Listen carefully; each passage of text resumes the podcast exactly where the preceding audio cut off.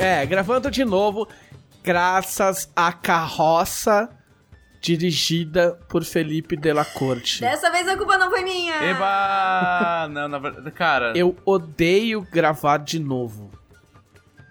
Podcast é espontaneidade. Podcast é coração. Entendeu? Podcast Não, é negativo. saúde. Vai lá, É. vai lá, Trevisão. Fale, Sabe o que não fale é tudo que coração? você tinha dito. Sabe o que Não, não, é não coração? O, O o- que não é coração? Informática. Informática não tem coração. Não, informática é, é, é magia. Quem que tava falando isso esses dias? Foi o, foi o nosso convidado? Não. Alguém falou que, que, que, que informática é magia. Tipo, Não, não tem lógica. Não, tem, não existe As lógica coisas- na informática. As coisas não funcionam até funcionar. E o contrário. E se você falar assim, mas como você fez? Você vai falar, faz assim, não vai funcionar pra pessoa também. Não, é o famoso não sei. Eu só mexi e fiz a mesma coisa que eu tinha feito antes. Eu arrum- A gente já teve essa conversa aqui, eu arrumei um monitor da Camila assim. Tipo, eu arrumei fazendo a mesma coisa que eu tinha feito cinco vezes antes. Mas é igual o USB. O USB tem sempre três lados. Ou esses dias eu peguei um abajur meu que tinha parado de funcionar, eu balancei e ele voltou a funcionar. Sabia que isso tem um nome técnico? É, co- co- Chama reparo percursivo. Ah, mentira, duvido. Você tá, você acabou de inventar isso. Não, não. É. Não, existe isso, cara, existe. Eu só não lembrava do termo. Mas o, veio um cara aqui pra. Não era nem consertar, cara. Era pra fazer um ajuste numa, numa máquina de lavar que a gente tinha comprado. E o cara assim, não, não, vou fazer um negócio que vocês vão achar que é, é coisa de ogro. Ele não falou ogro, né? Mas vai falar que é coisa de, de ignorante. Mas é o, o ajuste percussivo.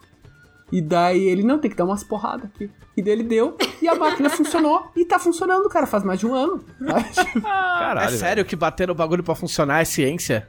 É ciência. Cara, pra mim, pra mim isso sempre foi tipo desculpa que a gente dava pra poder esmurrar esse, esse monitor gigantesco de tubo que a gente tinha e a gente dizia Sim. que tava que era pra tipo, dar certo. Mas quer dizer então que foi um dos primeiros processos científicos que eu fiz na vida, então, é isso mesmo? Você já era um pequeno cientista. Cara, já era um pequeno cientista, cara. Imagina um projeto de feira de ciência com vários monitores. Cara, genial, velho. Pô, eu vou sugerir pros meus pros meus alunos, cara. Quantas porradas tem que dar em, em um, um monitor de tubo pra que ele volte a funcionar? Ou melhor, né? Pra que, pra que a CPU volte a funcionar. Porque a gente batia no monitor pra CPU funcionar. É tipo, é, por favor, vamos fazer aí um processo científico com falseabilidade do reparo percursivo. É, cara, é a prova de que o mundo é o Warhammer 40k. Sabe? As coisas não funcionam por na- nada científico, funcionam porque tu faz uma oração para o espírito da máquina pra, pra ver se ela funciona. E se tu não fizer a oração direito, é tu vai ofender ela, não vai funcionar. O Warhammer tá me perseguindo esses- essa semana. Porque eu, porque eu andei assistindo uma stream de. Meu, que o cara tava jogando só Warhammer. Aí eu peguei. Ah, você tava assistindo a stream de 24 horas do Roxinho, pô. Sim, do host do Casamento Nerd. E, e os caras só estavam falando de, de, de 40k. Aí eu peguei minhas coisas de 40k, o, o romance que eu, que eu comprei um tempo atrás, não acabei de ler, e não sei o que. Aí peguei as miniaturas pra ficar olhando e pensar, tipo, hum, será que é dessa vez que eu vou montar e pintar essa merda? E aí agora você falou de 40k, cara. Tipo, eu tô sendo abençoado pelo Imperador. Isso aí, o Imperador protege. Ou pelo caos, na verdade. Pode ser as duas coisas. Ninguém mais entende nada de 40k, né? Cara, não, nada, velho. Eu, ta- eu- eu- eu- assim, eu tava rezando pra que não tivesse alguma coisa. E aí, Pedro, o que, que você acha de, tipo, o Warhammer? Eu falei, cara, é realmente Não, um, um martelão de guerra e é isso aí. Pior que eu não vi um martelo naquela porra. Pior que tem um martelo no Fantasy, mas no, no 40k eu nunca vi um martelo. Aí é que tá, Pedroca, tu vai, tu, vai ser, tu vai ter que aprender sobre o universo e tu vai ter que mestrar. Porque daí tu vai poder dizer que é Pedro 40k. Aí Caralho! Caralho, puta merda, velho. Tá, eu preciso, eu preciso, eu preciso, eu preciso. Puta, já era. Não, vai rolar, vai rolar. Pronto. Não, definiu, cara, definiu. Eu tava pensando aqui, pô, o que eu vou fazer? Ó, Trevisan, tá aí, ó. o- É por isso que eu não consigo mestrar Império de Jade, entendeu? Porque sempre entra uma coisa na O frente. senhor explique isso pra minha senhora, não pra mim. Ah, é verdade. Porque não. Cara, eu acho que se a Camila me vê, ela me esfaqueia, velho. Pô, não existe um dia da semana em que a Camila não fale o Pedroca me deve uma mesa de Império de Jade. Ela tem uma lista, igual os anões de, de, de Warhammer Fantasy. Ela tem uma lista das pessoas que prometeram coisas pra ela Que prometeram mesas pra ela. Ela de verdade tem uma lista. Pra cobrar todo mundo. Não, tem. Ela, ela, ela tem uma lista específica pra mim de pessoas que jogaram comigo antes dela. assim. Caralho, sério? Sim, Seríssimo. sim. Nossa, Tudo isso é de verdade. E só que ela não tem mais tempo de jogar. Hoje mesmo ela vai jogar mais uma mesa nova de Tormenta 20 de garotas mágicas no na Academia Arcana. É isso. irado. É. É. Eu já não sei mais qual mesa ela tá jogando, qual mesa ela tá mestrando. Tipo, ela tá um. Ela se achou assim na, na- nessa pandemia. A pandemia fez bem pra alguém.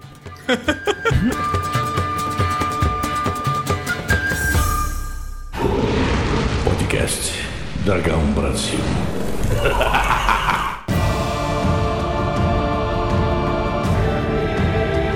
Olá, este é o podcast da Dragão Brasil, a maior revista de RPG e cultura nerd do país. E... Agora pode, né? Ê. E... o Pedroca fez E? Alguém? Alguém? Pedroca. Eu fiz. É, E- então- Estamos aqui hoje com o Leonel Caldela.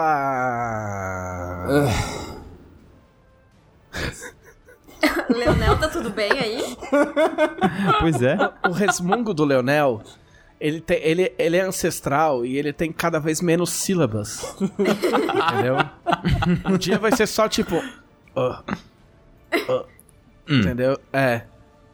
Ah, estamos aqui também com. Cara Sorelli. Olá! Ê. E- Temos site novo na Jambô! Ê. Site novo da Jambu, ele funciona. ele não caiu Mentira, ontem sério? quando o Pedroca mandou o código de desconto. Eu achei que ia cair. Muito legal. Pô, tá, tá bonitão o, o site, cara. Pô, caralho. Estamos aqui também com Felipe Della Corte. Eu não aguento mais falar pro microfone. E também nosso convidado especial, Pedroca. Aê! Tudo bom? Ô, Pedroca, quando é, Todo que- mundo quando é que você contagiado vai... com Zez, é isso. Pedroca, É isso quando é que você vai, quando é que você vai assumir a síndrome de de jogador, de técnico de futebol Hum. E assumir nome e sobrenome, tipo virar Pedro Coimbra? Porque o jogador de futebol, quando ele joga, ele é tipo Pedroca. Sim. E aí quando ele vira técnico de futebol, aí ele vira Pedro Coimbra. É, então. Ah, ganha é, direito ao cara, sobrenome. Pois é, eu, eu pensei É. nisso, cara. Sabia? Discutiram esses tempos comigo que, tipo assim, pô, Messi Pedroca é massa quando o cara tá, tipo, começando, mas Pedro Coimbra é, é mais pica, assim. Eu falei, pô, eu concordo, mas é que no, no meu trabalho já me chamam de Pedro Coimbra, eu já fico meio tenso, entendeu? É Mr. Coimbra, porque é, porra, é coordenador internacional daí. Mr. Coimbra, can you please come to my office so we can discuss? Daí, porra, né? Velho. Porra, cara, sério. Mr. Coimbra do, do caralho, Não, é- é- cara, é- pensa que assim, a primeira vez que eu ouvi Mr. Coimbra foi quando eu fui fazer, tipo, a entrevista pra escola, que foi, tipo, um canadense, e ele assim, ah, é, como é que você se sente, né, sendo, tipo, chamado de Mr. Coimbra, e não sei o que. Eu falei, cara, me sinto bem, na real, tipo, isso fez bem pra minha autoestima, eu, eu, eu quero trabalhar aqui por causa disso, tá ligado? Mas, mas você sabe que Trevisan, durante boa parte da minha vida, foi o meu pai. Quando meu pai trabalhava em empresa, ele era o Trevisan. E eu na escola, inclusive, tipo, no, no, no ensino médio, na escola. Antes eu era Mauro e, e no ensino médio eu acabei virando Zé. Entendeu? E meu pai era o Trevisan. E aí eu virei o Trevisan quando eu comecei a fazer. Quando eu comecei a fazer dragão. Foi um belo de um upgrade. É, na minha família, o Coimbra é, é o meu vô, né? Tanto que, tipo, meu pai não é Coimbra. Porque o meu vô não deixa o meu pai ser chamado de Coimbra. Porque meu vô tá vivo ainda. Quando ele morrer, aí ele deixa meu pai ser chamado de Coimbra. Ah, é, o, o grande título de seu Ex- Coimbra não- exatamente. Não, não vai passar, É, assim. Só que fácil. ele não, ele não teve muita escolha em opinar se eu seria chamado de Coimbra ou não, porque no, ne- ne- nessa parte de escola internacional eles sempre vão chamar pelo, pelo tipo, sobrenome, né? Aí quando ele viu, ele ficou meio orgulhoso, assim, acho que ele engoliu, assim, sabe? Ele falou, tá, tudo bem, não é Coimbra, não é seu Coimbra, é Mr. Coimbra, então pode ser. É, o seu, cara, é um, Que é um título- estrangeiro é um que escolheu também. né? maior do que Mister. A real é essa. cara. É, com certeza, mas eu, não tenho dúvida. Quando, quando olharem pra mim e falar, pô, o seu Coimbra fez uns jogos maneiros, falei, porra, da hora pra caralho, velho. quando a gente for mais tiozinho ainda, né? Porque eu não posso falar quando eu for tiozinho, porque, né, já fudeu, né? Quando a gente for mais, tipo assim, uns 75, assim, tipo, ah, o seu Trevisan. Oi, seu Trevisan, tu autografa o meu tormento. Cara, eu acho que o threshold do, de ser o tio, tiozinho mesmo é quando na- tu vai na vendinha, tu vai na padaria, não te chamam mais de jovem, garoto ou querido. E. O rapaz. É, ou rapá. Não, rapaz é quando você tá trabalhando, né? É, verdade. É, mas cara, eu vou na vendinha e, meu, pessoas que eu tenho quase certeza que têm a minha idade me chamam de jovem, ou garoto, ou se for mulher, querido. Tipo, é. Mas você tem cara de, de verdade. moleque. Você tem uma cara, tipo, de fofinho.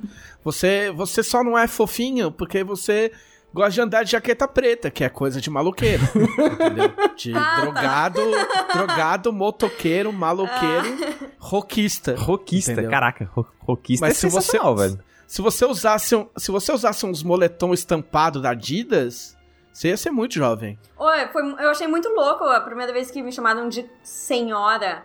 Aí eu. Sabe, sabe quando você para tudo que tá fazendo? Olhei pra pessoa que tava falando comigo, que tava me atendendo em algum lugar. Eu olhei assim dos pés à cabeça da pessoa. E aí eu me dei conta de que a pessoa era mais nova do que eu. E eu fiquei tipo, ah! O que, que aconteceu com a minha vida? Mas quantos anos ela tinha? Seis?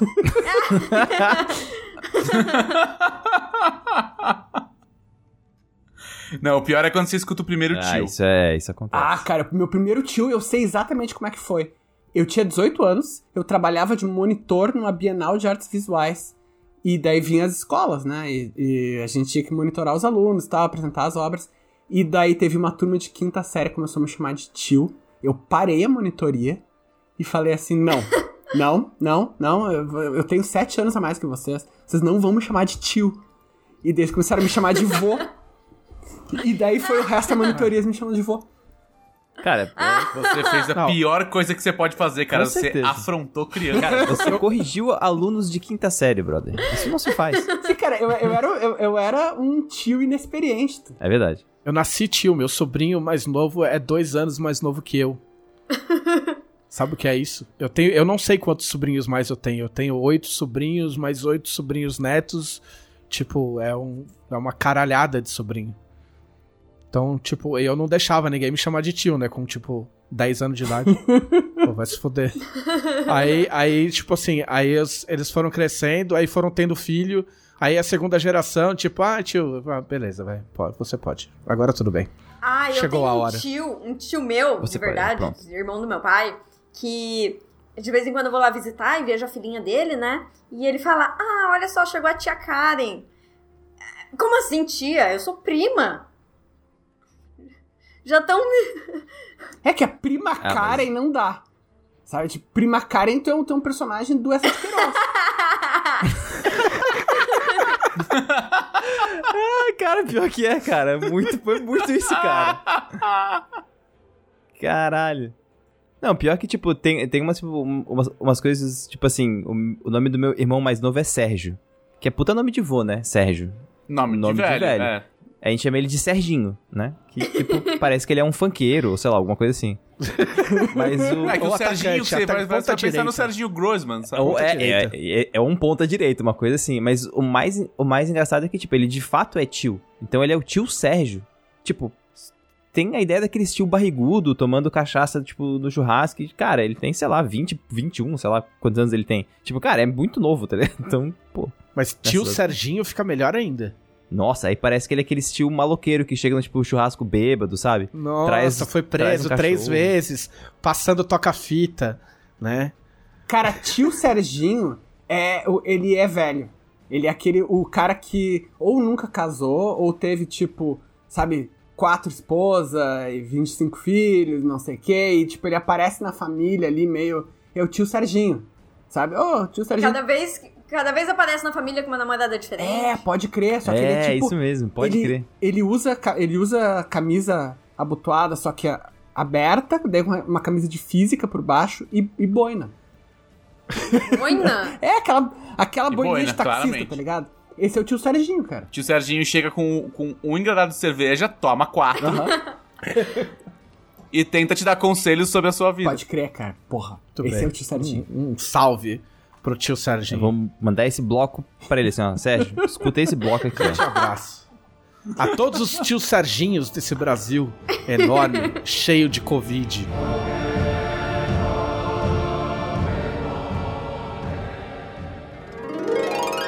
Vamos então à nossa grande sessão de o que vocês fizeram na semana passada, apesar de da pandemia e é isso.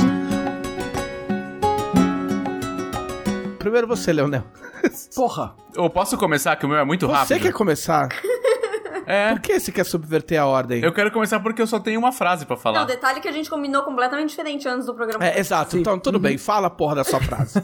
Eu achei que não era. Não, pera quando a gente combinou, eu achei que o Trevisan ia falar. Não, o fala não merda vai da sua falar. frase. Agora você vai falar a porcaria da sua frase.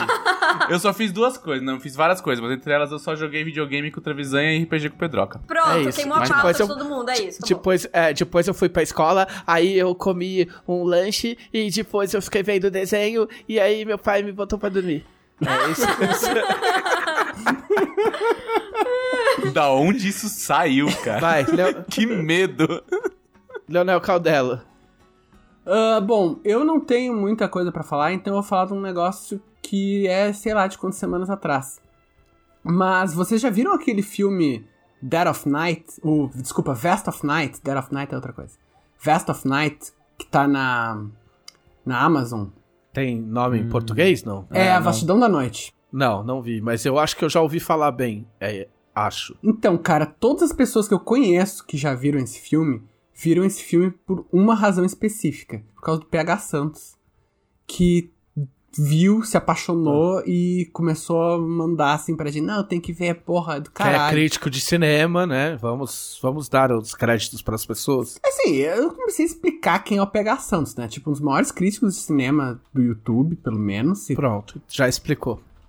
Mas, Não, se alguém aí não sabe quem é PH Santos, tá precisando ouvir mais podcast. Ah, isso é verdade.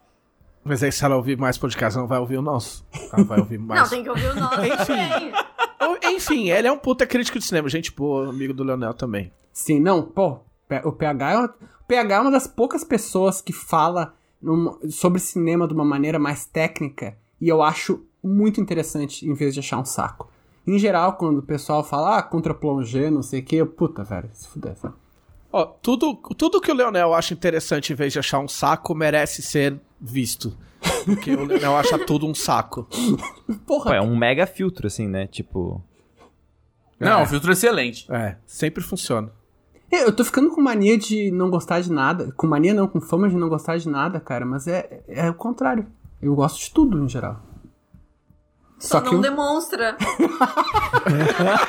Você só guarda pra você, né? Não, cara, mas então, falando de A Vastidão da Noite. Eu não vou dar spoiler, porque é um filme muito simples.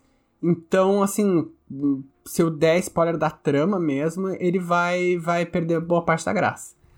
Mas assim, cara, o legal do Vastidão da Noite é que é um filme de ficção científica, muito bom, muito inteligente, sabe? Bom em todos os aspectos, que dá pra ver que ele foi feito com um orçamento de, sabe, 500 dólares, uma paçoca e um saco de pipoca, sabe?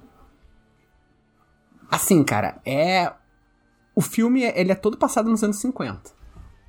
Então, pra começar, já é legal que é um negócio de época. Eles deram a, a noção da época de uma forma perfeita, sem eh, precisar de, sabe, coisas escalafobéticas. Tipo, não precisou ah, mostrar marcos dos anos 50, não precisou mostrar Nova York nos anos 50, sabe? Não precisou mostrar Hollywood nos anos 50. Eles, era tudo, é tudo numa cidadezinha.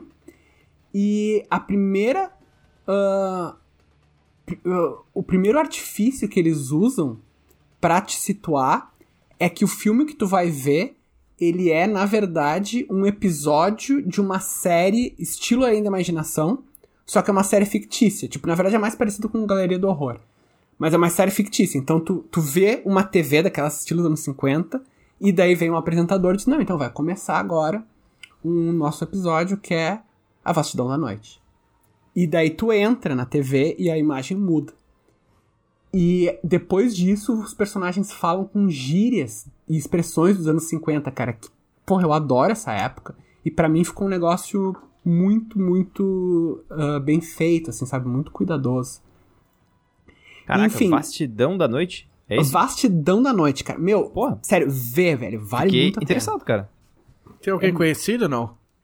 Olha, talvez de que pessoal que é cinéfilo mesmo conheça algum desses atores. Pra mim, é pá, todo mundo desconhecido, sabe? Tipo, os personagens principais são super jovens, deve ser uma galerinha assim, tipo, início da casa dos 20, então não devem ter feito muita coisa ainda.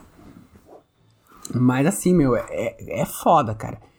E o, o Vastidão da Noite, pro pessoal que curte podcast, que grava podcast, que ouve podcast, tem uma um atrativo a mais que um dos personagens principais é um radialista. É um DJ, né? Ele fala e ele põe música. E a outra personagem principal, amiga dele, é uma guria que é uma telefonista. Então todo o filme é baseado em áudio.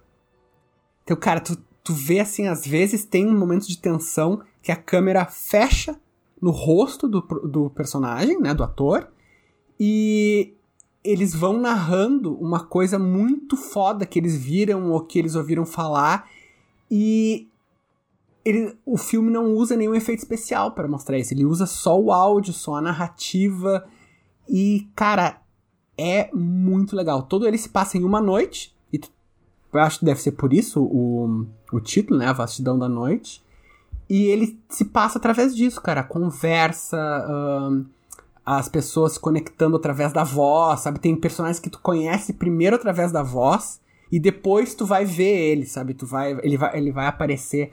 É muito foda, cara. Tem um momento, é o único spoiler que eu vou dar. Tem um momento no filme que tem um personagem que eles nunca veem, que é, é, é um- é só uma voz, que ele tá narrando uma coisa e pra te dar aquela imersão, a tela fica preta. Então é só o áudio mesmo, cara. Nossa, é caraca. basicamente um filme em áudio.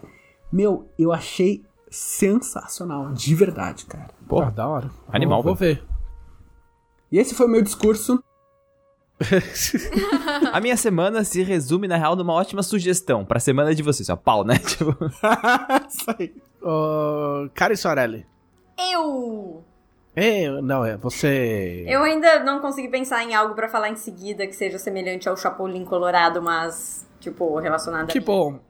Que bom. Qualquer referência a Chapolin e Chaves A tá banida. referência de Chaves. Tá banida desse Perseguindo, podcast. É, cara, tem a, tem, tem a teoria que ou a pessoa gosta de Trapalhões ou gosta de Chaves. Sim, é minha essa Não, teoria. essa teoria é furada, eu gosto dos dois, acabou. E o Leonel não gosta de nenhum. Eu gosto Eu de ia Chaves, falar, eu não porra. gosto de nenhum dos eu, eu dois. botei referência de Chaves na trilogia. O Escondido dela é no- jovem. O dela é jovem. Tá, eu posso falar? Essa Pode. semana aconteceu três coisas, duas rapidinho e uma que eu vou falar de verdade.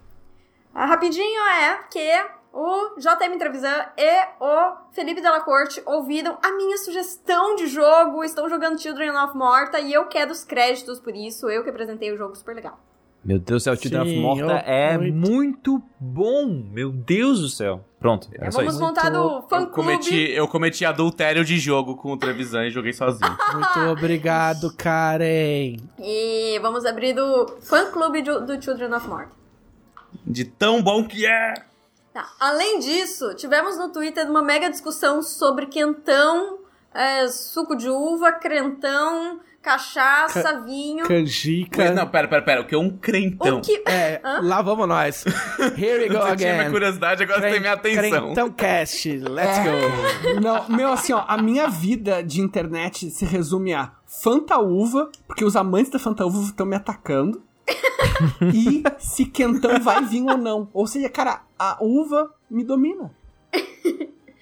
Pois é, né? Isso só mostra que, olha, a gente fica correndo de temas polêmicos como purê de batata no cachorro quente, ou biscoito bolacha, ou pizza, sei lá o quê. Mas não tem jeito, a gente sempre acaba caindo em polêmicas alimentícias. Já, já sugeriram, inclusive, um quadro fixo de comida polêmica da semana. Eu Estou estudando. Boa. Eu, eu gostava muito da. da- Alinhamentos de Alinhamento comida de comida. no Masterchef. No, no, no Alinhamento Masterchef. de comida, caraca, genial.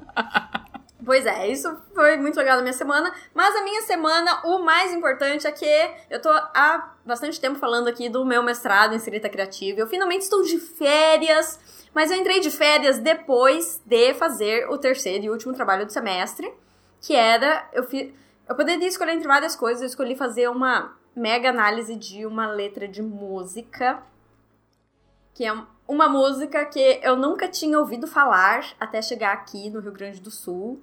Meio que é o trote, quando você chega aqui, as pessoas te dão uma música e fala o que, que essa música diz? E coloca uma coisa incompreensível pra tocar. Não, não, é fácil. É tudo fácil. Olha lá, por favor, Trevisan, por favor, Cê- canta pra não, mim. aqui você vai no Pampa Burger, que é um lugar muito legal e que eu não posso ir por causa da Covid, que é, um, é uma é um é uma hamburgueria típica gaúcha.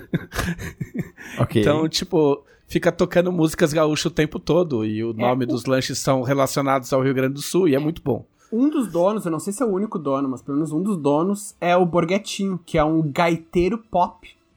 Nos anos 80, ele era, tipo assim, ele fazia com gaita, aquela, aquela acordeon, né? Gaita é sanfona, é isso. É, sanfona, só acordeon. pra- que- A gente já estabeleceu que no Rio Grande do Sul tudo é chamado pelo nome errado. Exato. assim. Ok. Esses dias o Gui falou assim: vou limpar o lim... vou ligar o limpa-brisa. E eu fiquei tipo, que limpa-brisa? Cadê o resto da palavra? Explica a história do Pampa Burger. E o, o, o cara esse, o Borghettino, que é um dos donos do Pampa Burger, nos anos 80, ele fazia com acordeon, tipo aquele, sabe o Joe Satriani com a guitarra, que faz aquela coisa virtuosa, ele fazia com acordeon. E era tipo... Isso é fato, ele era muito famoso, mano. Aham, ele era Caraca, o, eu o, lembro o dele. gaiteiro radical, assim, cara. o gaiteiro radical, genial. Gaiteiro, era o gaiteiro dos skatistas. Pode crer. E, e aí você vai lá e lá toca músicas típicas gaúchas. E as músicas típicas gaúchas, é tipo, todas se tratam do, da faca, da prenda e do cavalo, entendeu? É tudo, e a prenda, e a faca, e o cavalo, e, o, E a colheita. prenda, e a colheita, e a prenda fez a colheita e montou no cavalo, e pegou a faca. E, e é isso, cara.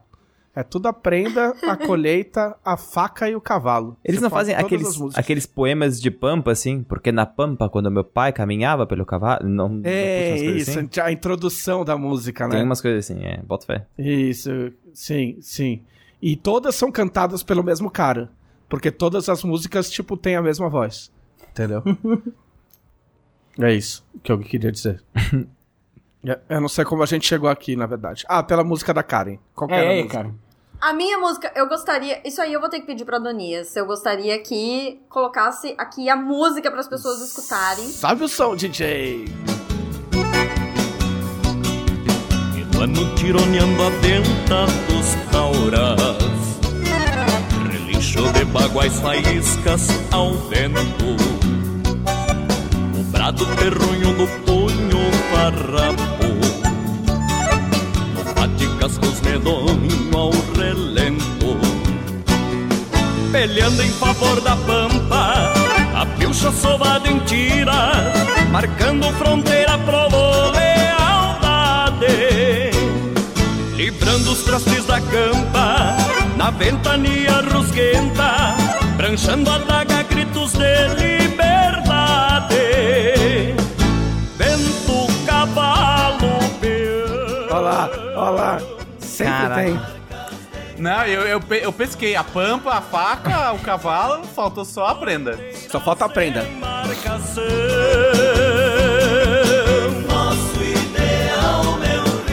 Eu acho que não vai ter prenda porque é sobre a Guerra de Vou- Tem uma 35. segunda parte, mas eu vou. eu- Você eu- vai poupar, vou gente. Obrigado. Poupar vocês. muito, muito bondade, muita bondade da sua parte, cara. Eu, eu me senti ouvindo a música em japonês que você pesca umas palavras em inglês. assim. Ah, fé. É, então, eu ia falar que pra mim, tipo, eu sei que é português, entretanto eu não sei se é português, sabe? pois é, você vai ouvindo e dá pra ouvir um cavalo, dá pra ouvir um. Rincão. um liberdade ali no meio, um vento, mas. é, E o resto? É, quando deram pra eu ouvir pela primeira vez, um negócio incompreensível. Não entendi. Só entendi que tinha o vento, cavalo e peão. Só isso. Viu? Vamos Exato, fazer, vamos fazer um quiz gaúcha. rápido. Quiz rápido aqui, ó. De, ah, tauras. Quem são os Tauras? Quem são Tauras? É, Minotauro de Tormenta. Tormenta também 20. Melhor Taura é, é tipo o pessoal. Não, não, peraí. E, os pessoal de Ah, São tá. Paulo? Fala aí, gente. O que, que são tauras? Tô- p- eu- Centaura? Centaura são, é a mulher do centauro. Eu ia fazer uma piada horrível, eu vou deixar essa passar e não vou falar nada. Cara, Taura é outra, é outra facção, né? Pelo que eu ent- entendi, é o quê? É uma, são facções, é isso mesmo? Taura é tipo o cara, o galchão, assim, o cara durão. O boiadeiro. É, o cara, o cara.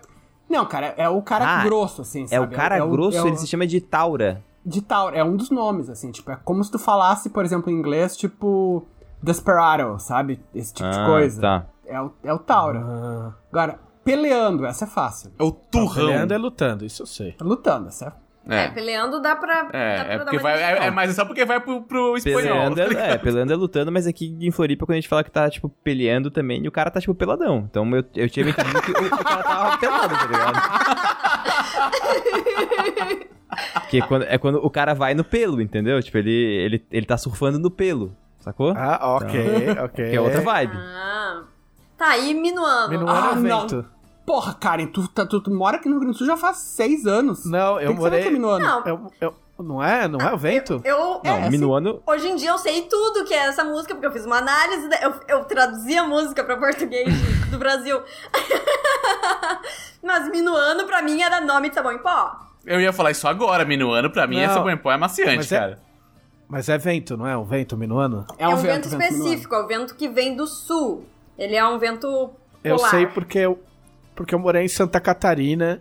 E em Santa Catarina tinha o vento minuano e tinha uma, uma transportadora que fazia mudanças que chamava minuano. Caralho. E eh, se eu não me engano, foi, foi a que fez a mudança de São Paulo pra Chapecó, onde eu morei. Manda outra, manda outra. Terrunho. Essa eu não sei. Ah, não sei. Vai, mais duas só pra gente encerrar esse assunto. Que, que, não, mas tá, mas é a vez da Karen, ela que tem que fazer o quiz. O verso é: Obrado terrunho do punho farrapo. Farrapo é do, dos farrapos. É, é, exato. Da facção dos farrapos. É, farrapo aí você, você entende que tá falando da, da. No Brasil a gente chamaria de Guerra dos Farrapos, aqui eles chamam de Revolução Farroupilha. É, é, é, é- eu não vou, não vou falar. Eu também, eu, eu acho Mas que a eu ia gente falar também chama de Revolução de cara. 32, a gente chama de. Sabe? Quem perdeu sempre chama de Revolução. É verdade. Bom, agora, agora que você falou, é que, eu, é que eu falo pra Camila, eu fico zoando, a Camila não se importa, mas eu fico falando pra ela que é, é a Copa de 82 dos gaúchos, entendeu? tipo, É perdemos, isso, é mas isso, fomos campeões morais, entendeu? Ah, então, o brado terrunho, o terrunho aí, na verdade, é uma palavra dicionarizada. Quase todas as usadas aqui são dicionarizadas. A questão é que no resto do país não se usa. Mas é referente à, à terra, Ó, a coisa da terra, um- é um grito daqui, do local. ah. Ok. Enfim, essa música, ela é linda, desde que você entenda o que ela tá falando. E se É, importe não- também. Tem esse, tem esse lado também. Né? Ah, mas é muito bonito. É porque Olha, você se importa. Você aqui, saiu do Canadá mínima- pra morar no Rio Grande do Sul. Cara, é lógico que você se Ah, te importa. garanto que não foi por causa da, Do da terrunho. farroupilha. Do terrunho. Não foi por causa do Brado Brado Terrunho.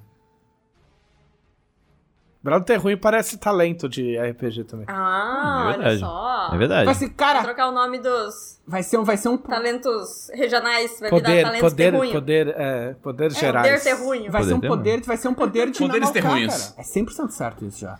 Pronto, já. Olha o que eu fiz.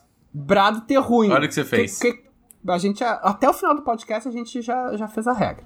Certeza. Genial. Não, ele dá. Ele dá. Como é que fala? Ele. Tipo bardo. Ele incentiva os seus amigos a lutar melhor. É, dá quando bônus. com uma ação livre você pode gastar um ponto de Você magia. gasta um ponto de Começou, magia começou, E começou. dá, um, e dá bônus Um pros ponto seus de mana, amigos. senão vai o, o Gui vai brigar comigo. Não, mas eu, eu viciei em falar pão de magia. Né? Ponto, de, mana, de eu fiquei mana. Muito Ponto de isso, mana. ponto de mana.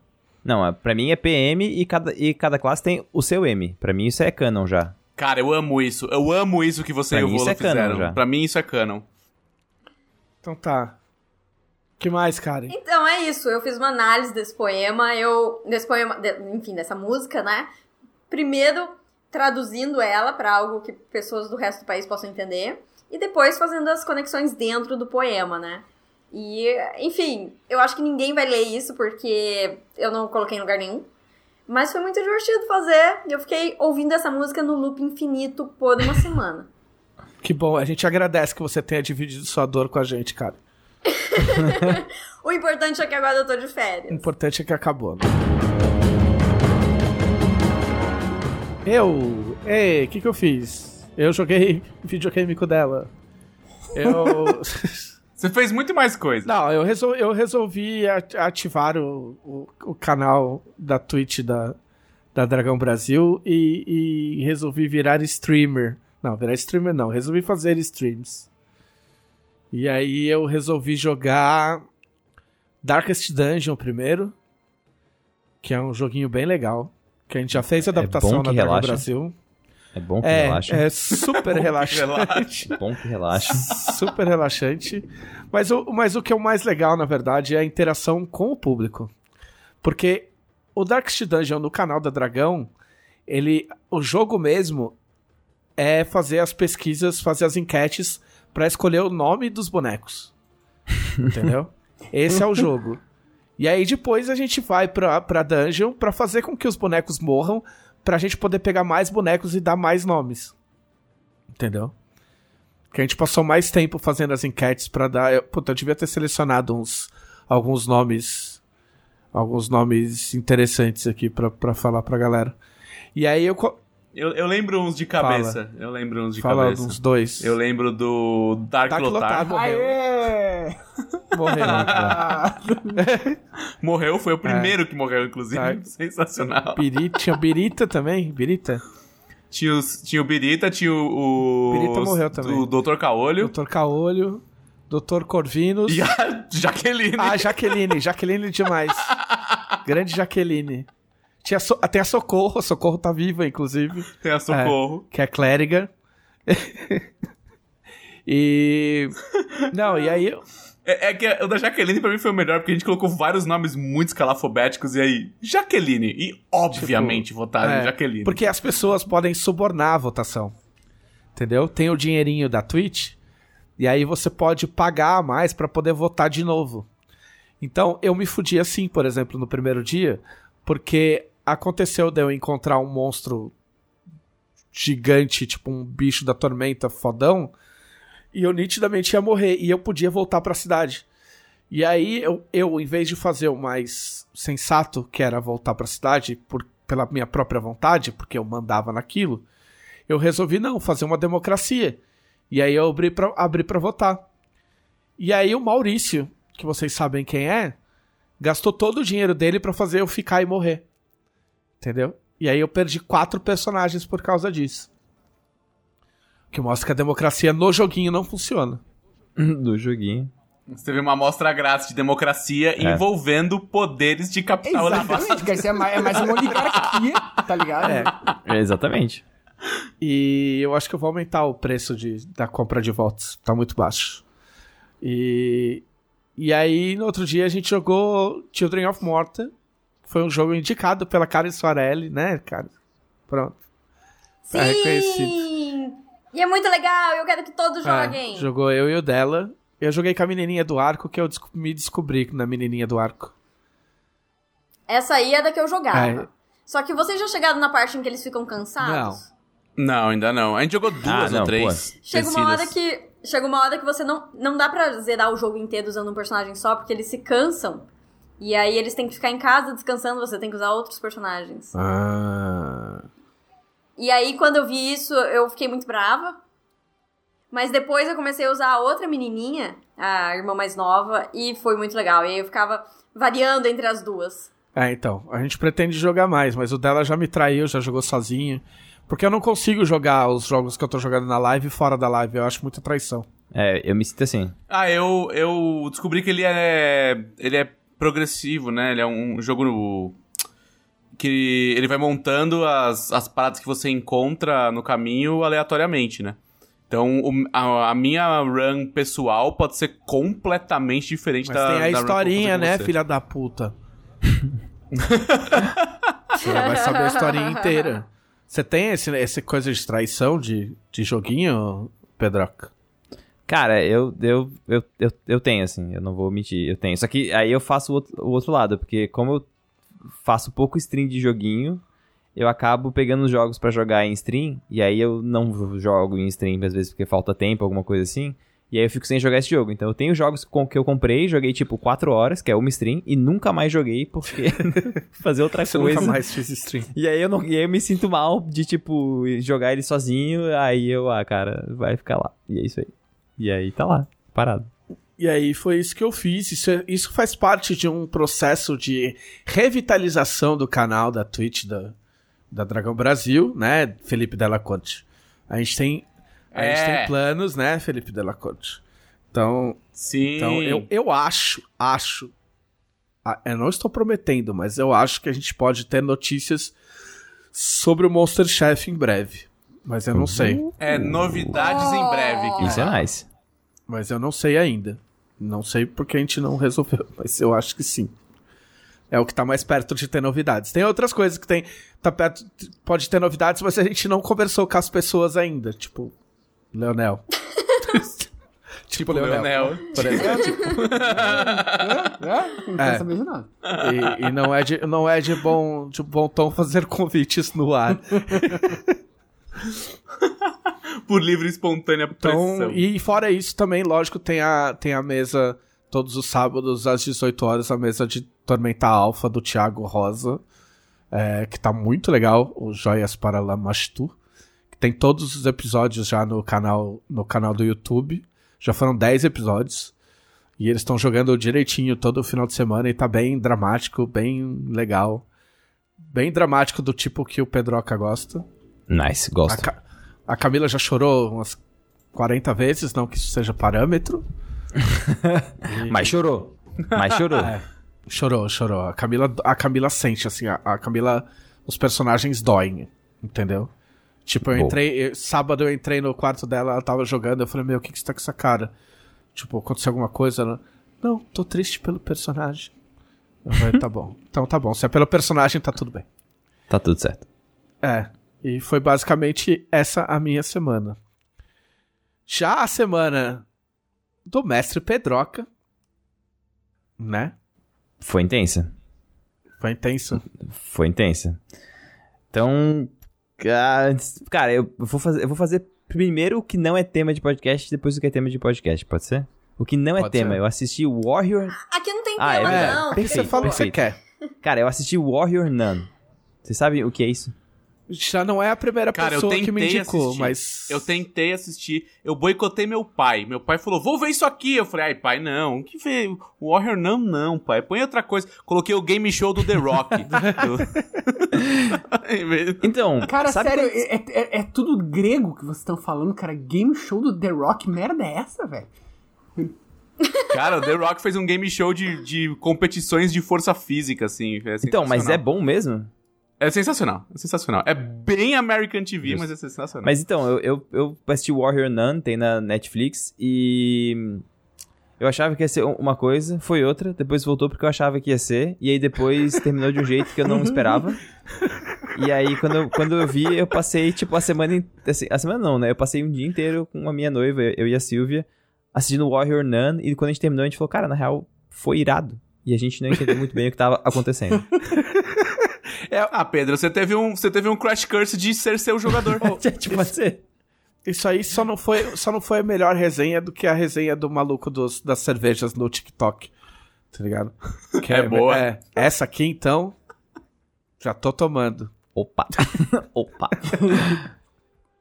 e, cara, e aí, em termos de, de, de stream, porra, teve três portas, né, cara? Final- Finalmente finalizamos a aventura, depois de um um começo tumultuado aí com as internets da vida. Deu certo. E finalizamos uma, uma aventura, uma crônica, né? Eu tô chamando esses spin-offs de crônicas. Terminamos uma crônica que eu, porra, tô orgulhoso, cara. Assim, acho que o produto final foi massa pra caralho. Então, mas vamos por parte. O que foi o Três Portas? Ah, boa. Tá, então, Três Portas ele foi uma mesa, uma, uma live stream de uma aventura de Skyfall RPG utilizando o sistema de Tormenta 20, né? Então já é, de fato, a primeira mesa em que a gente trabalhou ah, o sistema de Tormenta 20 dentro ou junto com o cenário de Skyfall RPG. Só que assim, foi um recorte do cenário, né? A gente jogou somente, a gente jogou uma tipo aventura de investigação policial Quer dizer, nem sei se dá pra falar que ela foi isso no tipo, fim das contas, mas ela começou assim. E a gente fez uma essa aventura meio no ar, assim, tinha toda uma vibe preto e branco, cores cores pouco saturadas, é, teve um esquema de, pô, uma trilha sonora feita custom made, assim, Muito né, boa, uns overlay maneiro. Não, cara, a trilha sonora do College of, do Co- College of Loops, fantástico, velho, fantástico. O trabalho dos caras é surreal. E foi legal, porque cada personagem tinha a sua, a sua música tema, tinha a música tema da campanha, do boss, e era tudo jazz, assim, aquela coisa com instrumentos de sopro. Porra, foi- cara, ficou sensacional, velho, sensacional. E, e foram quatro episódios, né? Iam- ser três, mas o primeiro ep- episódio a gente teve um problema com a internet, de fato. Eu não consegui streamar porque eu tava sem upload. E aí a gente acabou fa- fazendo um episódio a mais por conta disso. E foi muito bom, cara, foi muito bom. Foi, porra, eu, cara, eu achei sensacional, cara, assim, lá, eu, eu como mestre, assim, me diverti pra caralho, tá ligado? Tipo, então, imagino que tenha sido bom pro público por causa disso, porque eu tava me divertindo. Então, assim, tirando dela, teve uma galera de grande porte participando, né? Também, também. É, a, a gente teve, ah, assim, de tipo jogadores, né? Então a gente teve o dela, a gente teve o Volotão. O Murilo Volotão, ele, ele jogou a primeira temporada de Skyfall RPG, já apareceu em outros RPGs em, em stream. E, cara, o Volo é sensacional, velho. Ele é tão sensacional que eu peguei ele pra poder gravar uma análise de, Tor- de Tormenta 20. A gente tá gravando Sim. alguns podcasts. E, inclusive, pessoas que falaram: comprei Tormenta, apoiei Tormenta 20 porque eu gosto do Volo. Eu falei, cara, tem, ótimo. Ah, é, cara. Bom, legal. Meu, a maior surpresa, sei lá, do último mês foi saber que o nome dele é, é Volotão de verdade. E É, não é, tipo, é, por causa não. do, do Volo de Forgotten. Não, cara, é Murilo Volotão. E não é, não é muito Murilo chocado. Volo. É Murilo Volotão. Tipo, é no. Sabe? Tipo, tem o ão no final, de fato, assim. Sim, cara. Não, e o Volo não é que ele só fa- ele, é- ele faz bons personagens. Ele é um excelente personagem, porque ele é o subtipo de carioca que eu mais gosto. e Subtipo ele- de carioca. é, e ele e ele tem um sobrenome que claramente foi pensado, porque o, o Volo é gigante, cara. Então é que, tipo, o Volotão, sabe? Tipo, é igual, igual o Pedro falou, tipo, o braço do Volo é o tamanho do meu Cara, tórax. eu, assim. eu, fui no- eu tava no. Eu tava no Rio Matsuri, né? No tipo, evento no Rio e eu fiquei hospedado na casa do Volo. Aí, pô, tava eu e o Volo lá e tal. Aí vieram, tipo, pessoas bater, bater fotos e tal. E, cara, a quantidade de gente que batia foto com o Volo segurando no bracinho dele, sabe? Tipo assim, dando aquela apertadinha no muque, assim, sabe? Aham. Cara, sério, foi muito, foi muito engraçado, assim, é muito engraçado. Falei, cara, o Volo é uma. Ele nasceu pra ser uma, tipo, celebridade, cara. E ele é médico, né? Tipo. Ah, sério? Ele tá fazendo medicina, tipo, terminando, assim.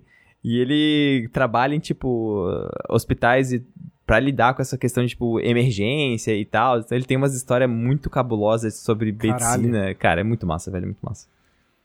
E, bom, então, além do dela e do Volo, jogou também a Calera, que é uma streamer de jogos variados, assim, e também ela faz um, ah, algumas streams de IRL, né, de, tipo, só conversando, acho que é o nome da categoria em português, e também cantando, ela canta Só pra na caralho. conversa agora ficou. Só na conversa, Só, na conversa. É porque é É jovem. jovem. só na E conversa.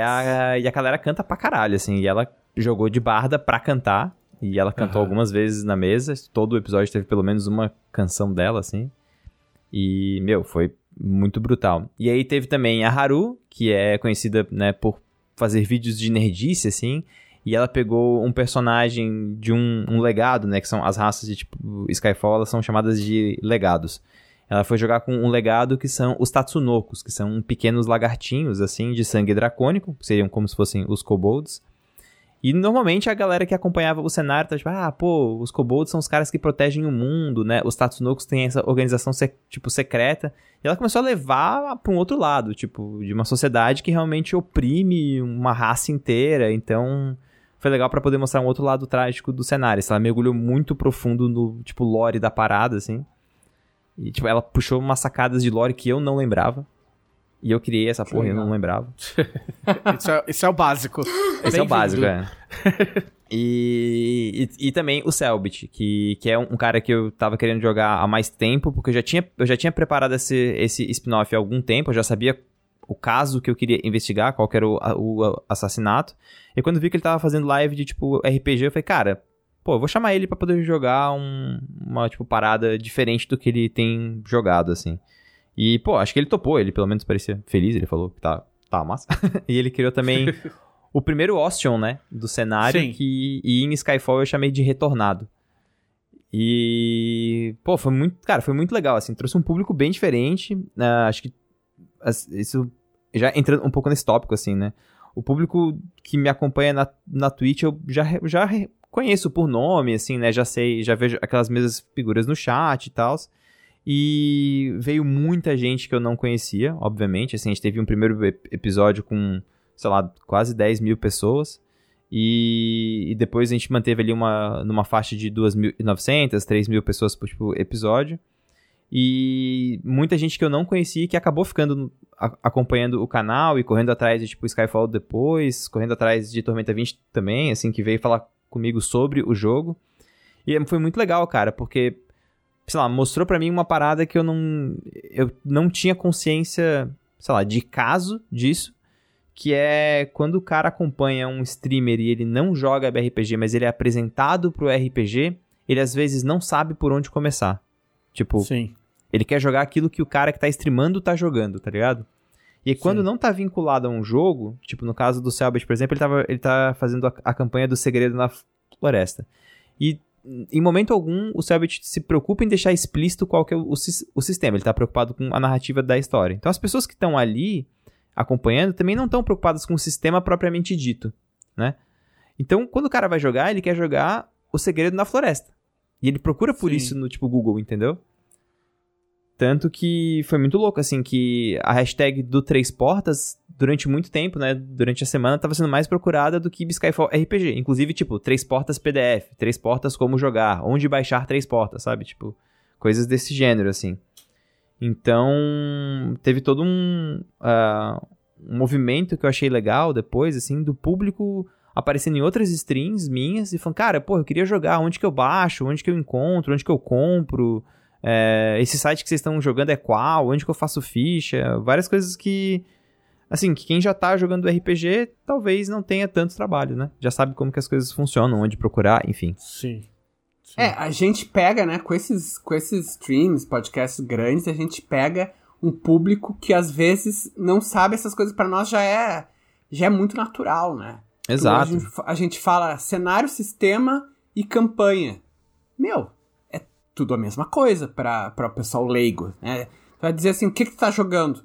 Tu não, tu não diz assim, não, eu tô jogando a engine Unreal, o cenário tal e, e o modo tal. Tu diz o nome do videogame que tu tá jogando. Exato, é. E, e no RPG não, né? No RPG a gente tem essa granularidade. É, isso, isso é uma coisa que eu, cara, eu achei muito interessante, assim, que é uma parada que é, eu fiquei até, sei lá, pensando em termos de marketing, assim. Quando, quando a gente foi, quando eu fui lançar a primeira temporada de Skyfall, né, no formação Fireball, eu fiquei debatendo internamente e de- depois com o Roxo se eu iria dar um nome pra campanha ou não. Porque Skyfall já é o nome do cenário. E eu não sabia se eu ia chamar o nome da campanha da primeira temporada de outra coisa, né?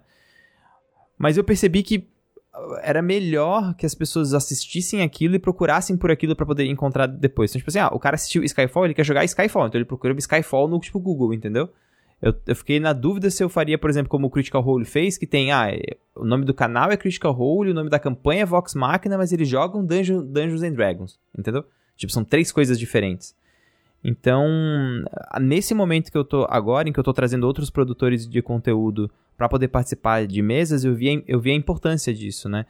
Antes de Três Portas, eu fiz Entre a Espada e o Escudo, que também foi em Skyfall RPG, mas ainda ah, u- utilizando outro sistema, que foi o que a gente usou na, na primeira temporada. E aí, nesse, nesse processo de pensar como é que ia ser, para poder nomear a, a campanha, também foi um processo engraçado, assim, porque eu sabia que eu queria que assim, eu, eu tinha certeza que as pessoas iriam procurar pelo jogo de acordo com o nome da campanha. Né? Gente que nunca jogou, talvez digitaria no Google, tipo, ah, como jogar, e aí o nome da, tipo, campanha. Então eu acabei optando por deixar o mesmo nome da primeira temporada, o nome do cenário, né? Então Skyfall RPG acabou sendo o nome das duas coisas. E aí, isso muito pensando em como que, sei lá, como que a pesquisa de nome funciona, o que que as pessoas elas estão buscando, no caso do tipo Critical Role, ah, eles deixam um nome, né? Critical Role é o nome do, do programa como um todo, Vox Machina era o nome da campanha, mas eles jogam Dungeons and Dragons, eram três nomes diferentes, né? Então, assim, eu queria unificar tanto quanto possível. E, e isso, assim, apareceu com muita força também por conta de uma outra crônica que a gente jogou, né? Um outro spin-off, que foi Entre a Espada e o Escudo, que por sinal péssimo nome para uma hashtag. É gigantesco, as pessoas não conseguem digitar, elas esquecem, cada um bota uma coisa. Foi péssima ideia, mas tudo bem. O nome foi irado. Que hum, a gente chamou pessoas que normalmente não são, assim, conhecidas por jogar RPG, né? Porra, Patife, Nofaxo, é, que são caras que fazem stream e vídeo de, tipo, gameplay de jogo, né? Principalmente jogo de, de tirim, como eles falam. E, De tirim. De tirim, jogo de tirim. E, e também a Ju, Scott e a Treva, que são streamers de jogos variados, né? A Treva tem um trabalho bem forte com, com tipo, Magic the Gathering. E que, e que assim, chamou várias pessoas pra uma mesa em que, eu, em que talvez quem fosse assistir nem conhecia o que era RPG, sabe? Tipo, estariam ali acho que se pá nem sabiam direito o que tava acontecendo e falavam isso. Tipo, cara, vim aqui por causa de não sei quem, o que que tá rolando, sabe? Então eu, eu queria, de certa forma, proporcionar essa, essa, essa facilidade do cara achar o jogo que viria depois, né?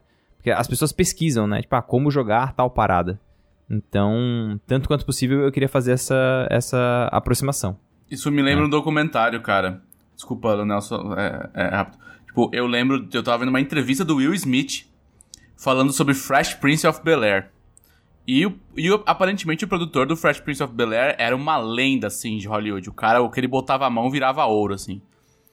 E ele tava conversando que ele queria contar, a, a- fazer um sitcom é, que fosse bem no drama e na comédia no mesmo, no mesmo tom, mas que falasse bastante com o moleque de periferia, porque ele veio da periferia, da Filadélfia e tal, não sei o que, babá. E o cara virou e falou: Olha, isso aqui vai estourar e tal. Ele falou: Ah, eu acho que o nome do meu personagem tinha que ser uma homenagem a um rapper e tal. Ele falou: Para, para, para, para. O nome do teu personagem no teu programa, nesse programa, vai ser Will Smith. Porque senão vão te chamar de qualquer coisa que você for nesse programa.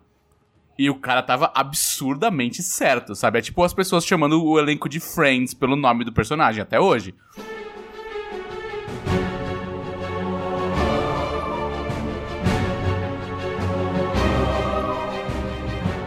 Isso, isso é uma coisa muito forte, assim, que é, as pessoas elas têm uma certa dificuldade de desassociar, né? Digo, as pessoas no geral, né? Tipo, eu, eu também tenho, se eu não sei o nome do ator, tipo, ator eu falo, ah, aquele cara que fez não sei quem, sabe? Ele vai ser pra sempre o Frodo, por exemplo. Apesar de que Elijah Wood é um, é um cara co- conhecido, mas ele é sempre o Frodo. E, e aí, isso também acaba aparecendo em, stream de RPG, assim. Às vezes o nome da campanha é um nome forte, mas ele não tem, tem que ver se ele vai ser mais importante do que o jogo ou não, sabe? Eu sempre fico naquela dúvida, assim. Pro cara que chega ali de paraquedas, ele conseguiria jogar o jogo só assistindo a, a stream? Tipo, ele saberia onde pesquisar? Algumas streams que eu faço, eu penso que não, sabe? Tipo, eu- em momento algum eu falo qual que é o jogo. Isso eu, considero um problema hoje em dia. É, cara, eu acho que no caso é um problema pra ti, porque tu, tu tá alavancando um cenário, então tu quer que as pessoas conheçam o cenário, né? Mas eu vou te dizer que pra pessoa jogar RPG em si, eu acho que isso é tranquilo, sabe?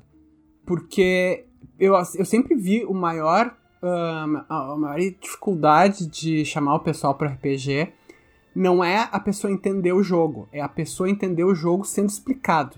Cara, é, é- sempre foi difícil, É, verdade. cara, sabe? E agora, com pô, os streams, com podcast, o pessoal conhece RPG já através da prática. Que é a coisa mais simples do mundo, meu. Tu vai vendo, ah, tem essas regras aqui que eu não tô entendendo, mas eu sei que eles rolam os dados e, e é a história. E daí eu acho que, porra, é genial, porque vai chamando esse pessoal diferente, né? Esse público desses outros streamers, coisa e tal, outros influencers, pro RPG, cara. Claro, pra ti, tem que, o pessoal tem que, não, sabe, isso aqui é Skyfall, conhece? É, Skyfall. exato, exato. Não, o- Mas, é, no, no geral, no geral, o cara que quer aprender, cara, assim, é um momento absurdo de sensacional. Rolou uma, tre uma treta. Rolou uma leve discussão no Twitter. por Meramente causa um de- inconveniente. É, um mero inconveniente que alguém. al- Enfim, foi parar no- na timeline da Camila, um cara falando que os anos 90 Ah, que eu- foram a era de ouro. Eu vi isso. Aí a Camila deu uma voadora nele. É, Entendeu? Falou que. eu- E é de fato, é uma viagem de quem viveu aquela época e não, não superou. É, Porque, cara, hoje em dia, além das mesas, tipo. Eu tô apaixonado pelas mesas de preparação, cara, de aventura. O behind the scenes, Coisas né? que você. Meu, é. Você, você, você é maluco, você vai além, você escreve os bagulho, escreve aventura na frente de todo mundo, você é doido. É, mas o Pug faz muito preparação de aventura. Hoje a Camila fez pela primeira vez preparação da aventura dela. E o Thiago fez preparação da aventura de, do, do próximo sábado. E tem um lance muito legal que, tipo, de você tá com. Porque assim, a preparação de aventura, ela tem que ser divertida como jogar, entendeu? Não pode ser um trampo, tá ligado? Então, se você tá se divertindo com mais gente, é mais legal. Então, você tá bolando um NPC e de repente ele era pra ser orc, de repente ele vira um elfo porque alguém deu uma sugestão no chat e aí dão o nome, entendeu? Tipo, pô, é um negócio legal pra caramba. E pra quem tá mesmo afim, né? O cara tem que ter um nível a mais já de conhecimento, mas pra quem tá afim de aprender, tá tudo na mão, Ah, né, isso, cara? cara? isso é muito real. Eu fiz algumas lives escrevendo aventura ou, sei lá, preparando mapa ou alguma coisa parecida assim.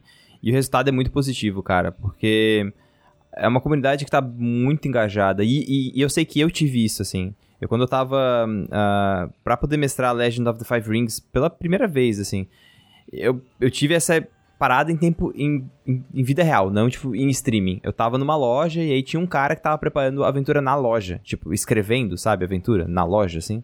E eu colei do lado dele e fiquei, tipo, vendo ele preparar, assim. E eu, de vez em quando eu batia papo, papo com ele, de vez em quando eu deixava ele em paz. E foi muito massa, porque assim, tirou muitas dúvidas que eu sei que eu teria quando eu fosse ler o livro pra preparar a aventura. Ele falou assim, cara, ó, ignora essa parte aqui, essa regra tá me- melhor explicada aqui, eu pego essa tabela aqui, enfim. E isso é uma coisa que, que a, a Twitch, ou né, outra tipo, plataforma que seja, possi assim, possibilita muito, né? Porra, eu já deixo umas, umas, umas coisas prontas pra Roll20 pra dar Ctrl C, Ctrl V, tipo uns macros, tá ligado? Aí eu jogo no chat pra galera copiar, tipo... São coisas que a- aceleram a vida e que todo mundo gosta, sabe? Você pode aprender uma coisa nova. E, cara, uma coisa que pra mim é fundamental é o que o Trevisan falou antes, que é mostrar que preparar a aventura não é o imposto de renda, cara, sabe? Não é um trabalho, é Me parte do vale hobby. imposto de renda! Ah, pois é. Caralho, mas eu fiz O- tudo. não, certo. cara, assim, mas, mas falando sério, tipo, o, várias pessoas me pergun já me perguntaram, até, até o Trevisante, uma época, me perguntava isso, falava, tipo, tá, mas última campanha que tu, que tu planejou, que idade tu tinha? Porque, em geral, é uma coisa que a gente faz quando é mais guri. Mas, na real, pra mim, é parte do hobby. Então, tipo, o tempo que eu não tô gastando, sei lá, vendo série, ah, jogando videogame, tendo outros hobbies que também são legais, pra mim é divertido preparar a aventura, sabe? Efetivamente faz parte do meu, da minha diversão. É que, então eu é acho que a legal teoria- mostrar isso, cara. Desculpa. Tipo, pra começar a tirar um pouco da- dessa mística que eu, eu sempre falo, que eu odeio, que é que a pessoa precisa ter algum talento especial pra mestrar. Ah, isso, cara, isso Não- com certeza. precisa, isso com cara. certeza. É que, é que não é só. Não é nem só a mística, tem esse lado também. Mas é que eu acho que existe um lado de que, cara, pra algumas pessoas, ou pra quando você tá começando, ou quando você tá muito enferrujado, tipo assim, é pesado você preparar a aventura. Tipo, você fica duvidando se o teu negócio se é legal, tipo, se vai ficar bom, se não vai, se você tá fazendo direito, se não tá. E aí, quando você divide isso com outras pessoas, além do próprio incentivo do chat, né? De tipo, de ver o negócio e falar e te, te garantir que o negócio tá bom, é, é, eles ajudam a tornar melhor. Então, é, um negócio que era pesado para algumas pessoas pode acabar ficando leve e divertido pra, o- pra ela, entendeu? Sabe? Tipo, tira esse peso do mestre de tipo, agora você vai preparar a aventura, saca? Tipo, vira um negócio, ok, vamos lá, galera. Hoje é dia de preparar a aventura no, no- no- na live, É. saca? Isso, é- Vira uma brincadeira, isso, isso, é, isso é uma coisa importante, assim, porque ah, entender que preparar a aventura é uma parada tranquila possibilita que mais jogadores que estão só jogando como players façam o salto pra jogar como mestre pra permitir que mais mestres joguem como players. Porque uma é, coisa. eu acho que a galera é, criou-se uma hierarquia, né? É, não existente, tá ligado? De, ah, o que, de que o mestre é o jogador prime, sabe? Ah, é aquele cara que... Ah, o mestre da mesa ele tem que ser o cara que é o que manja mais, é o que tem mais experiência, como se fosse, sei lá, o gerente da mesa, sabe? E, e o que é uma bobagem total. E, e hoje eu acho que a galera tá vendo que o mestre é só um tipo diferente de jogador, sabe? É, é o cara que quis jogar no gol, assim, ninguém entendeu o porquê. Eu falei, mano, eu vou jogar no gol, cara. É, as regras são diferentes pra mim, a minha função é diferente, sabe? Aí, e quem não gosta de jogar no gol vai olhar e falar, ah, mó chato jogar no gol. O cara fala, tudo bem, cara, mas alguém tem que jogar. Exato, é. e eu exato. gosto, me deixa, sabe? É, essa, essa, essa é uma parada, assim, fundamental que eu vejo hoje em dia. Que também teve uma outra live que eu fiz que, porra, deu muito boa, que foi montando o personagem, cara. Mas, ti- Mas, tipo, montando o personagem pra uma live específica. Assim, ó, gente, vai rolar uma, tipo, aventura dia tal, e eu vou montar na live com vocês a ficha dele. E muita gente tava ali e falava, cara, eu tava precisando disso, porra, eu vou, eu vou jogar sei lá que dia, eu não sei montar ficha, sabe? Coisas que são, são coisas simples, tá ligado? Só que o cara, às vezes, ele precisa de, de um amigo montando também. ficha com ele, tá ligado? No fundo é isso. O... Não, inclusive você falou de preparação, me lembrou uma coisa. É... O Três Portas, ele foi e era pra ser uma aventura de mistério, você já falou, era pra ser uma coisa meio no ar e tal. Tipo, existe uma diferença na preparação de uma aventura uma aventura de mistério, assim, que os caras têm que ficar descobrindo coisas e não dando soco em coisas. Cara, pra caralho, assim. O... pra ter uma ideia, a aventura de Três Portas, elas são só três parágrafos. Ela tá escrita em três parágrafos. Ela não tem mais do que três parágrafos, né? A aventura. Então, como que eu preparei ela? Eu escrevi como que foi o assassinato do cara. Então, tipo, ah, primeiro isso aconteceu, e daí as consequências são SSS, depois isso aconteceu, consequências SSS, e depois isso aconteceu, as consequências são SSS. E pronto, essa é, tipo, a aventura. Por que que, assim, e por que que isso pra mim foi super importante? Porque quando os jogadores começaram a jogar a aventura, eu fui medindo com eles o quanto que eles estavam conseguindo descobrir a partir das pistas que tinham no caso que tinha acontecido ou não, né?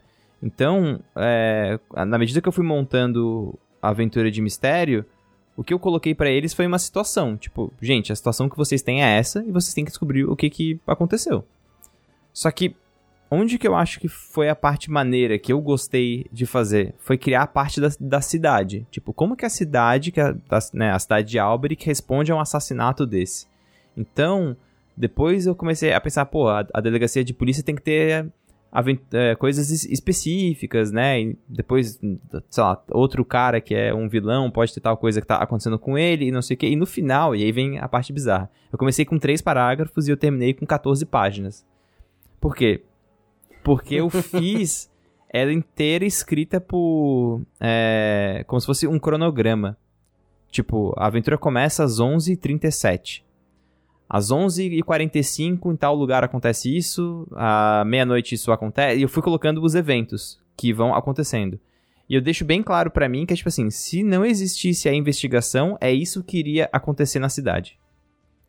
E aí, à medida que eles foram... Eu acho esse o melhor jeito de preparar a aventura. Cara, e, é- e foi muito Assim, massa, porque os jogadores, eles foram, eles, eles foram indo pra uns lugares, eles deixaram de ir em outros, tipo, eles não foram, e porque eles não foram, coisas aconteceram que atrapalharam o caso, que seria como se fosse em um caso policial, né, como se fosse em um, em um romance no ar, isso também Até tem, foi né? engraçado que eu, eu, depois da primeira aventura, eu tava, eu conversei com a Camila, aí eu mandei uma mensagem pro Pedroca, eu falei assim, Pedroca, mano, você só preparou, é, é pra acontecer tudo só na delegacia? Ou tipo, é- ou são eles que não estão saindo de lá? Porque tipo, eles passaram a aventura inteira na delegacia, ele falou, não cara, tem a cidade inteira pra eles darem rolê, eles que não estão andando. É, e, e- e- e aí foi muito louco, porque aí vem uma parada que eu subestimei o meu, o meu próprio cenário. Tipo, é, Skyfall é um cenário trágico, fantástico, trágico. E os jogadores resolveram mergulhar nisso pesado, assim. Tipo, porra, todo mundo criou uns backstory tenso pra caralho.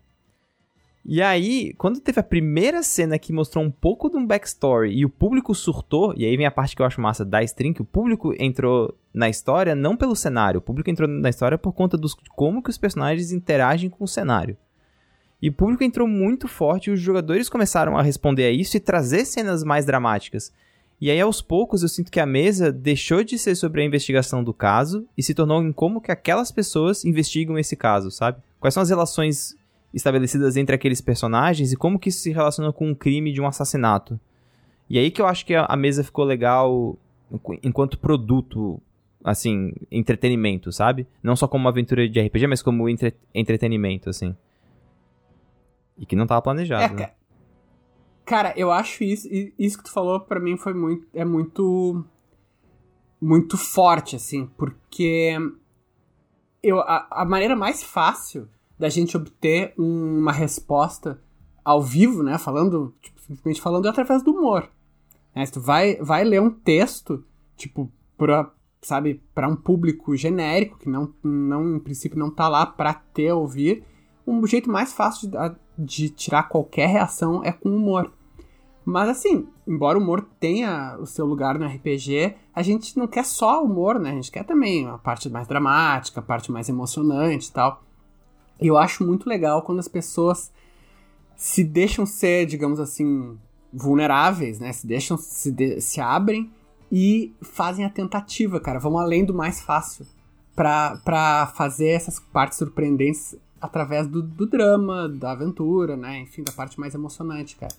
Isso eu achei, assim, foi uma das maiores qualidades da, da- do Três Portas.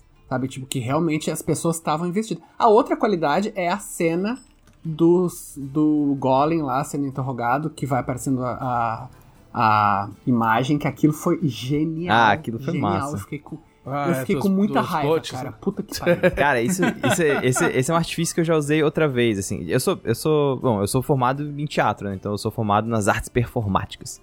E eu, Isso é um eu sou performer. performer. Não, e eu, e eu mas assim, eu, eu acredito muito numa, tipo, parada que é, a, assim, a emancipação do público. E isso tem a ver com duas coisas, assim. A primeira delas é que parte do, tipo, pressuposto em que o público não se importa com o que, que o artista quis dizer quando ele começou a obra. O, o, o público é totalmente emancipado pra ler a obra como ele quer. Então essa é- eu acredito nisso. Tipo, no fim, no fim, foda-se a minha intenção. É o que o público quer que ele vai ler. Né? Isso, sei lá, pra mim é muito claro, assim. Quem quiser ler do jeito que for, vai ler e não importa eu explicar, ele vai continuar lendo do jeito que ele leu. E, e a outra coisa que eu acho que é muito forte, assim, é que o público ele precisa de artefatos para interagir com a performance, porque senão ele, é- ele é somente um observador, né? E isso não significa que ele tem que necessariamente agir, né? Ele não tem que estar fazendo algo assim ativamente, né, mexendo nas coisas para poder ser considerado participativo. Mas o chat ele é uma forma, né? Tipo, o dela como tipo jogador, talvez ele tenha acompanhado o chat e talvez o fato de ter pessoas falando, talvez tenha modificado alguma ação dele, né? Não sei dela, tô falando por ti, mas sei lá, brother. Cara, é possível? É possível. Porque acho que de tu ter a resposta, ou, ou, ou até número de público, né? Assim, quando eu já mestrei mesas em que a gente tinha cento e poucas pessoas assistindo, pô, tava massa, a galera bem empolgada e tal. Numa semana seguinte deu um boom, foi pra 900 e pouco. Cara, eu senti os, o elenco diferente e quando terminou eles falaram, cara, nossa, tinha muita gente, eu fiquei com medo no começo, mas depois eu fui me empolgando e dá pra ver que naquele episódio o cara se empolgou mais, sabe? Então muda um pouco a forma como ele, como ele interage. Mas essa parada do Golem, especificamente, né, para explicar o contexto, era uma cena em que tinha esse, esse suspeito, que era um Golem, né, era uma criatura feita de cristais, que, tava, que ela seria interrogada por um grupo psionico chamado Mentalistas. Eles iam tentar entrar na mente desse Golem, porque o Golem não falava. E aí, o chat representou esses mentalistas. Eles, o chat poderia fazer perguntas, e se eles acertassem uma pergunta que o Golem poderia responder, uma imagem, um, um pedaço de uma imagem era liberado na tela para o público ver. Né? Então tinha um bot que estava gerenciando isso, e, e aí o público ia meio que descobrindo a partir disso. E por que que isso. que eu achei isso in- interessante enquanto narrativa? Número um, a primeira coisa.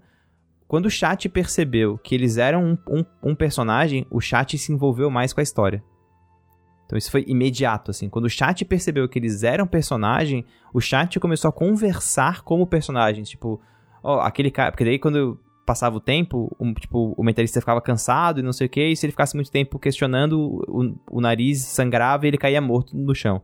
Aí eles começavam. Aí quando eu narrava que caía alguém, o chat falava, pô, aquele ali do canto sou eu, pô, sei lá, tchau Douglas, tipo, falava umas coisas assim. e é legal, porque os, os, os caras estavam. Eles estavam começando a investir naquilo. E aí nasce uma coisa muito massa que é do chat poder participar da, uh, desse evento criativo. Ele cria junto em algum nível, né? Mesmo que seja uma criação limitada, o fato de tu colaborar com outras pessoas para poder criar uma história é exatamente o que os jogadores estão fazendo, sabe? Tipo, se o chat não, não colaborasse, os jogadores não teriam uma das peças para poder continuar o caso. Então, no fim, o, o mesmo os jogadores fi, ficaram sem agência para que o chat tivesse agência, sabe? E, e, e eu, eu, já tinha feito isso antes, eu fiz uma coisa similar é, numa outra mesa chamada Mares de Sal e Sangue, que também tinha um bot e tal, mas ele era, era, uma vibe um pouco diferente, ele falava um, um, um poema e os caras tinham que acertar palavras-chave desse, desse poema, e eu, eram palavras que eu tinha falado durante o episódio, então tinha um, era uma pegada um pouco diferente, assim. Mas que cria uma, tipo, interatividade do chat com uma, uma, uma campanha muito forte, assim, gera um vínculo com a campanha muito forte, sabe?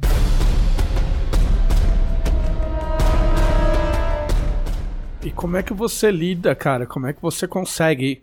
Como é que você consegue narrar, cuidar da aventura e botar as trilhas na hora certa? Porque. Porque assim, ó, eu já tinha visto a galera botar a trilha e, tipo, deixar rolando, tipo, meu, ah, vamos entrar na batalha, ok, vamos colocar a trilha, tipo, de Final Fantasy. E aí a galera luta e você desliga a trilha. E eu percebi que você, você com um slider, né, ou algo do tipo, você ia dando um, um fade-in na, na trilha de acordo com o que ia acontecendo. Então, tipo, se o personagem do dela começava a fazer um monólogo um pouco mais longo, você colocava a trilha dele, ou se algo mais emocionante ia acontecendo, você colocava outra trilha. E era uma coisa que é, eu acho que pra, pra maior parte da galera, tipo, que tá consumindo como um todo, acaba não sendo tão perceptível, porque vira um conjunto, vira uma. Um, você tá assistindo uma série, tá ligado? Mas eu, sabendo sabendo a, a, a zona que é, mexendo o Roll20 e OBS e outras coisas, tipo, eu fiquei com isso é, na então, cabeça. Falei, caralho, isso como, é tem, meu, isso tem é bastante consegue, a ver com, com, com o, o, tipo de trabalho que eu fazia quando eu, eu, eu trabalhava com, com teatro especificamente, né? Eu eu trabalhava bastante com dança teatro, ou seja, eu dançava. Existe esse momento da minha vida, eu era um dançarino. De dança contemporânea ainda. Mas que, mas que trabalhava nesse, uh, assim, nessa perspectiva de que a arte tem que acontecer naquele momento, né? Então, eu, eu, eu, já fiz espetáculos onde eu, assim, dançava, botava a trilha, projetava, tudo junto, ao mesmo tempo, sozinho. E, para mim, sempre foi não a ação de colocar, mas o que, que eu quero que o público veja. Por quê? Porque quando eu falo que eu quero que o público veja tal coisa, eu estou trazendo um recorte para eles que vai ser interpretado da maneira que eles vão interpretar. Daí já não cabe mais a minha pessoa dizer como, como, como que eles vão interpretar. Mas eu vejo strings de RPG para mim da mesma forma. Eu faço um recorte sensorial do que eu quero que eles vejam. E aí eu faço uma organização, né? Tipo, no Roll20, por exemplo, eu tenho as trilhas dos personagens numa playlist separada. Ah, eu tenho trilhas de tensão, tenho trilhas de momentos mais assim, mais assado, tenho sons de fundo, e eu vou operando com o OBS aberto. Eu, eu, eu, eu jogo em stream só com o OBS na minha frente. É a única coisa que eu deixo aberto de, de cara, assim, né? Eu vejo o chat, acompanho a tela dos tipo, jogadores já com overlay, já tudo na tipo, minha cara, e do Alt Tab pro tipo Roll20 só quando tipo necessário. Então eu acompanho ali a barra para poder saber como que tá o áudio, o que que tá acontecendo assim. E aí é muito engraçado porque dá para ver na câmera que eu tô ouvindo o jogador, mas não tô olhando para a tela. Eu tô olhando para baixo. Porque no fundo não importa o que as pessoas estão vendo nessas horas. É mais importante o que elas estão ouvindo a, uma, uma, uma coisa que para mim sempre foi muito clara, assim. É, o que define a qualidade de uma stream de RPG para mim não é o vídeo. O vídeo é o que menos importa, é o áudio. Tipo, a qualidade de áudio precisa ser muito alta. É, que, é aquilo que vai te manter, sabe? Então, quando o, o dela, por exemplo, tava fazendo um monólogo, alguma coisa assim, eu pensava, cara, qual trilha que eu tenho que vai fazer o público sentir uma coisa específica, porque eu sei que a próxima cena é tal. Tipo, eu pensava na próxima cena, né? E aí eu vou colocando a partir disso, assim, eu vou, ah, vou puxar a trilha dele, porque depois eu sei que talvez a Agra falhe, eu consigo dar fade in na tipo dele e botar a trilha da Haru, por exemplo. Então cria um, um diálogo, né? Porque, porque é foda, cara. Porque assim, a gente tá assistindo uma, uma manifestação artística nova, né? É, a, a, a stream ela tá nascendo e, e, assim, tá todo mundo tateando e procurando o jeito, o seu jeito de fazer. Por exemplo, eu vi um pedacinho da, de uma stream da, da Ju e ela colocava, eu não sei se era, se era por causa só, daque, só naquele ambiente ou se ela faz isso normal, mas tinha som de pássaros. E era um som, e era um som muito sutil, cara. Tipo assim, era muito tipo. Ok, estou num jardim, tá ligado? E era. E, cara, e era. Interferia zero na. na, na, na no, na absorção, no sentido de. Era, era zero intrusivo, tá ligado? Era, tipo, 100% fazia parte do, do negócio. E isso é interessante pra caralho, É, uma, cara. assim, é uma coisa que, que, eu, que, eu, que eu tenho muito clara, assim. Eu, eu, eu tenho bem claro que o que eu quero fazer é um, um, produto de entretenimento. Eu tenho isso muito claro, assim, eu não tô fazendo... Quando eu tô streamando o jogo, eu tô streamando o jogo, eu tô batendo papo, é um, é um entretenimento eu enquanto produtor. Quando eu tô fazendo uma mesa, já não importa mais o Pedro, o Mestre Pedroca, importa aquela narrativa. Se essa narrativa é uma narrativa importante, eu preciso dar atenção aos detalhes para ela. E aí vem a, vem essa questão do multitask, né? Tipo, cara, eu vou botar um som de fundo, isso vai colaborar com a história ou vai só encher linguiça? Será que um silêncio não é mais forte agora? Isso é uma coisa que eu usei bastante na campanha, assim. Tem longos momentos de silêncio. Tipo, momentos em que eu tiro todas as trilhas, eu paro, olho pra câmera e narro pra câmera. Porque quando eu tô narrando pra câmera, eu não tô narrando pros jogadores, eu tô narrando pro chat. E o chat entende isso. Naquele momento ele sabe que eu tô falando com eles. E os jogadores quase que estão observando. Então, é, um, é diferente que jogar na mesa de casa, né? Tipo, é um. Você tá sendo observado, sabe? E pra segunda temporada de Skyfall, por exemplo, um desejo que eu tenho é que exista uma pessoa que esteja fazendo trilha ao vivo. Tipo, o cara tenha milhões de coisas ao vivo e ele vai fazer trilha ao vivo, pros jogadores ao vivo. Porque eu acho que isso vai trazer também um outro esquema de, tipo, imersão, sabe? Que vai ser presencial a segunda temporada. Vai ser, é. A gente fez a primeira temporada presencial também. É, a segunda também vai ser presencial, mas eu tô pensando até em, em, em formatos diferentes, assim. Ah, na, na, assim na, na primeira temporada, eu tinha bem claro que eu queria gravar tudo na menor quantidade de tempo possível, para que os jogadores pudessem vivenciar aquela narrativa o mais intenso possível. Não, eu só quero, assim, só te cortando, eu só quero que você diga quantos episódios foram da primeira temporada, qual a duração dos episódios e em quantos dias você gravou. Tá, beleza. É, a gente gravou 10 episódios da primeira temporada. Eles têm entre 2 horas e meia o mais rápido e 4 horas o mais lento, né? O que, o que, o que é mais longo. E a gente gravou tudo em 3 dias.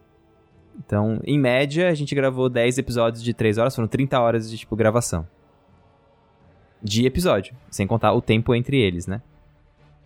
E, e, e, assim, a rotina, eu já, eu já tinha bem claro que, assim, quando, quando eu, dirigi, né, porque isso, isso foi uma questão também de, tipo, de, de, direção audiovisual, assim. Eu sabia que eu queria que o último episódio eles estivessem exaustos emocionalmente.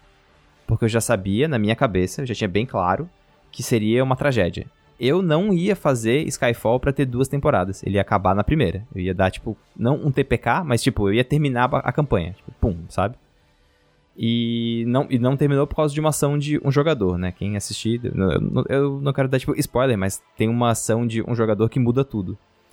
E cara, é, foi muito denso, foi muito cansativo, mas os frutos foram ótimos, assim. Nos últimos episódios, a galera tá, assim, em volta emocional, assim, ela tá, é, sei lá, entregue emocionalmente muito forte, assim, porque eles estão há muitas horas vivendo aquela narrativa, sabe? E teve um efeito que é muito real. Quando um jogador tá chorando na mesa, ele tá chorando pela narrativa, mas ele também tá chorando porque ele tá exausto. E o personagem tá exausto. Então cria um outro senso, assim. Dá pra ver, tem, tem algumas horas que os jogadores eles, eles, eles choram, por exemplo, e dá pra ver que eles não. Aquela, sabe aquela soluçada de. Uh, puxar o ar de volta, assim? Porque sabe que ainda tem 10 horas de, tipo, gravação no dia seguinte.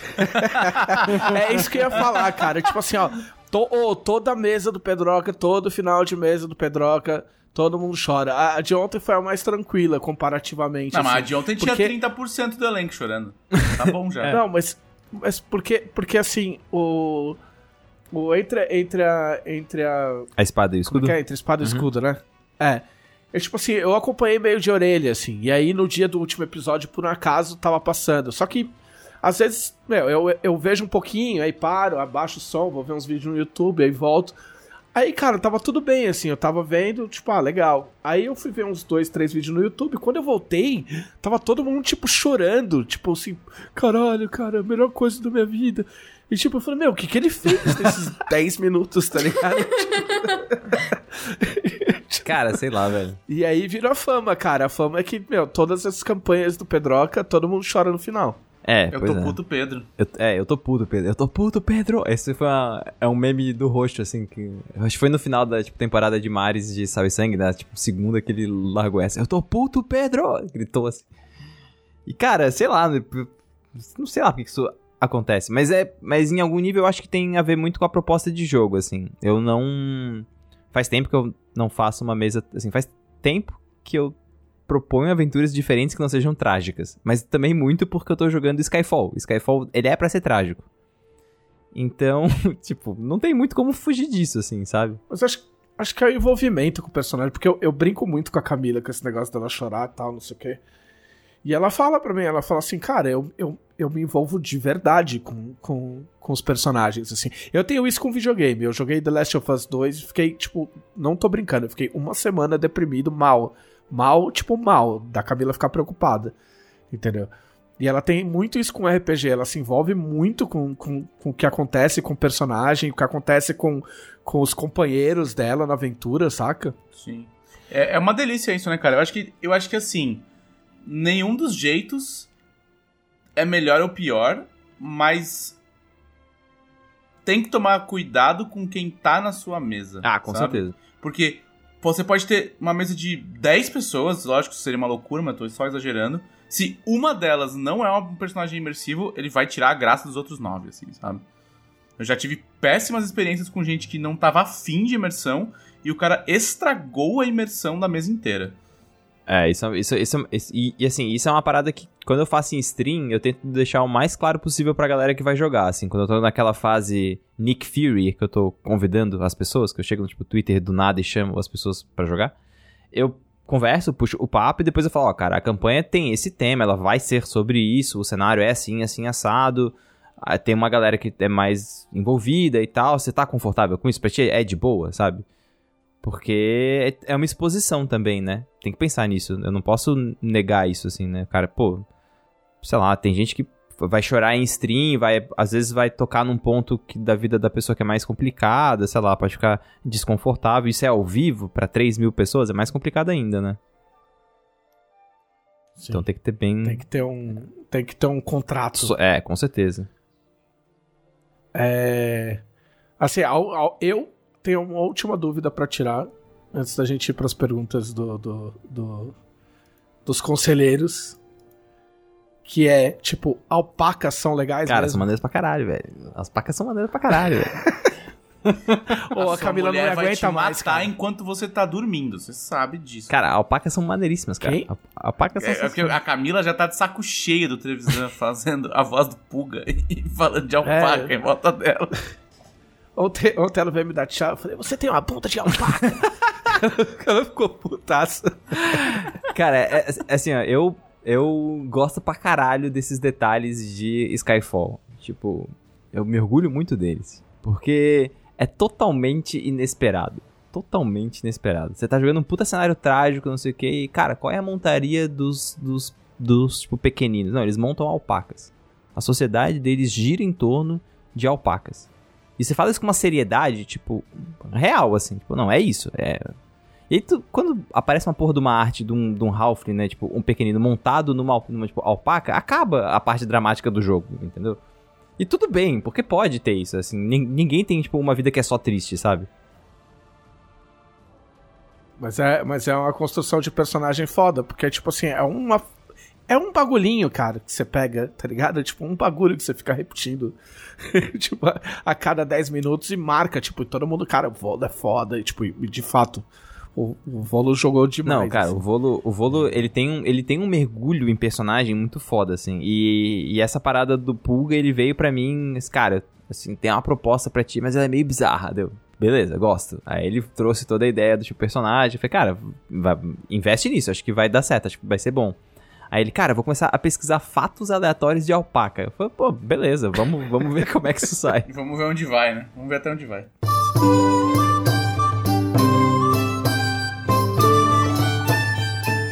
E agora vamos às perguntas dos nossos conselheiros. Karen Soarelli, quem são os conselheiros? Pra quem tá chegando agora, caindo de paraquedas, não sabe que podcast é esse? Esse é o podcast da Dragão Brasil, que vocês ouviram no início. Mas, mais importante do que ser do podcast da Dragão Brasil é que esse podcast da Dragão Brasil faz parte da revista Dragão Brasil, onde tem os apoiadores da Dragão Brasil. Olha só quantos dragões! Ó, E se você ainda não apoia a revista, entre lá em apoia.se barra Dragão Brasil e seja um apoiador da Dragão Brasil. A partir de 7 reais você recebe a Dragão Brasil todos os meses no seu e-mail. São mais de 100 páginas sobre RPG, cultura nerd, fantasia, um monte de coisa legal.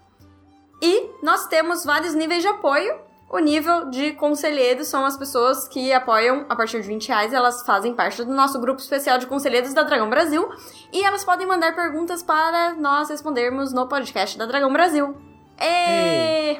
se a, gente, se a Nice. gente quiser, porque se a gente não quiser, a gente não responde. É, a gente recebe várias perguntas, né? E os conselheiros mais criativos, eles têm a vantagem de ter a pergunta lida aqui no podcast. Desculpa, gente. O Trevisan tá traumatizado com democracia. Sim. É, aqui, aqui é uma ditadura, às vezes, democrática. Sometimes. É. Então nós temos várias perguntas. A primeira pergunta é, é do nosso conselheiro Dan Cruz. O Dan Cruz tá perguntando aqui se tem diferença no sistema de magia de Skyfall para o de Tormenta, porque pra quem não sabe, Skyfall é um cenário de RPG baseado no sistema de Tormenta, né? Então, ele quer saber se tem diferença no sistema de magias. Foi o seu primeiro test drive, né? Tipo, o, o, o Três Portas, né? É verdade, é verdade. Ah, vão ter algumas tradições mágicas diferentes, tipo, no sentido de a forma como se encara a magia, mas a- as, as regras de conjuração elas serão basicamente as mesmas. Vai dar pra usar magia de Tormenta 20 em Skyfall RPG e vice-versa. Mas vão ter formas diferentes de, tipo, encarar a magia, até porque em Skyfall a magia chega a substituir a tecnologia em muitos pontos, assim. Então vai ter, sei lá, formas de você criar, por exemplo, geladeiras.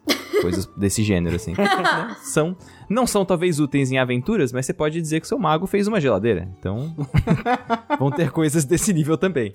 Felipe Della Corte curtiu isso. Eu curti isso. Eu, eu, eu gosto dessa parte porque, assim, é uma parte que o meu pitaco importa.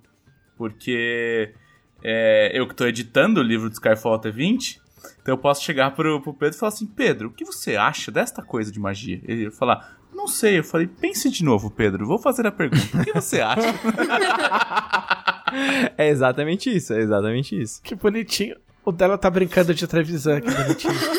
Cara, assim, ó, o editor de RPG, o revisor de RPG que não advoga em causa própria, que tá fazendo errado. Ah, Mas não tenha dúvida. Tá. Próxima pergunta. Henrique Martins está perguntando onde podemos encontrar a playlist do Três Portas. E aí? Caraca, tá, isso é um, isso tá sendo pedido pra caralho, assim. É, bom, pra poder ver os episódios mesmo, tá no Formação Fireball, todas as mesas que eu tô mestrando vão pra lá, no YouTube do, do Formação, mas a trilha sonora a gente também vai colocar no YouTube e eu vou ver com os caras do College of Loop de, deles colocarem no tipo, Spotify, porque, cara, é, é muito bom, é muito gostoso, assim, é um jazz bom pra caralho, até pro cara estudar, ficar de boa, ou botar numa, numa campanha no ar, né? Ah, é uma, tipo, divulgação também. Também. De repente, de repente libera aí os copyright pro pessoal usar na Twitch também. Exatamente, Tá é, difícil, exatamente. né? E agora nós temos o Glauco Lessa. Olha só. Perguntando, ele quer dicas para emocionar seus jogadores. Ele falou aqui: Sei que a narrativa numa mesa é emergente, mas como um mestre pode fazer para favorecer a criação de cenas emocionantes? Uma dica. Vai lá, Pedroca. Cara, perguntar como que você está se sentindo.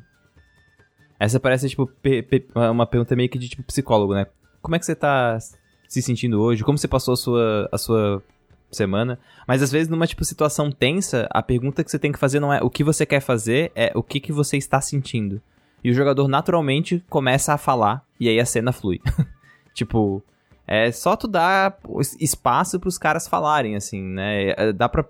E, e- e aí vem também um pouco de tu sacar o- a vibe da mesa. Às vezes tu saca que tem alguém que tá mais envolvido emocionalmente ou mais nervoso, alguma coisa assim. E isso pode ser um gatilho pros outros jogadores falarem, né? Um gatilho, digo, positivo mesmo, né? Pros outros jogadores se soltarem um pouco mais e falarem. Mas, pô, matar aquele NPC é sempre bom, cara. O jogador, ele não tá acostumado a falar o que ele... Ele, ele tá acostumado a, a falar o que ele faz, né? Não, não o que ele tá Eu sentindo, ataco. né? É, e, Já pega o cara no contra... É, pega o cara no contrapé, né? Exa- é, exatamente. E é muito louco, porque, tipo, às vezes a pergunta pode ser.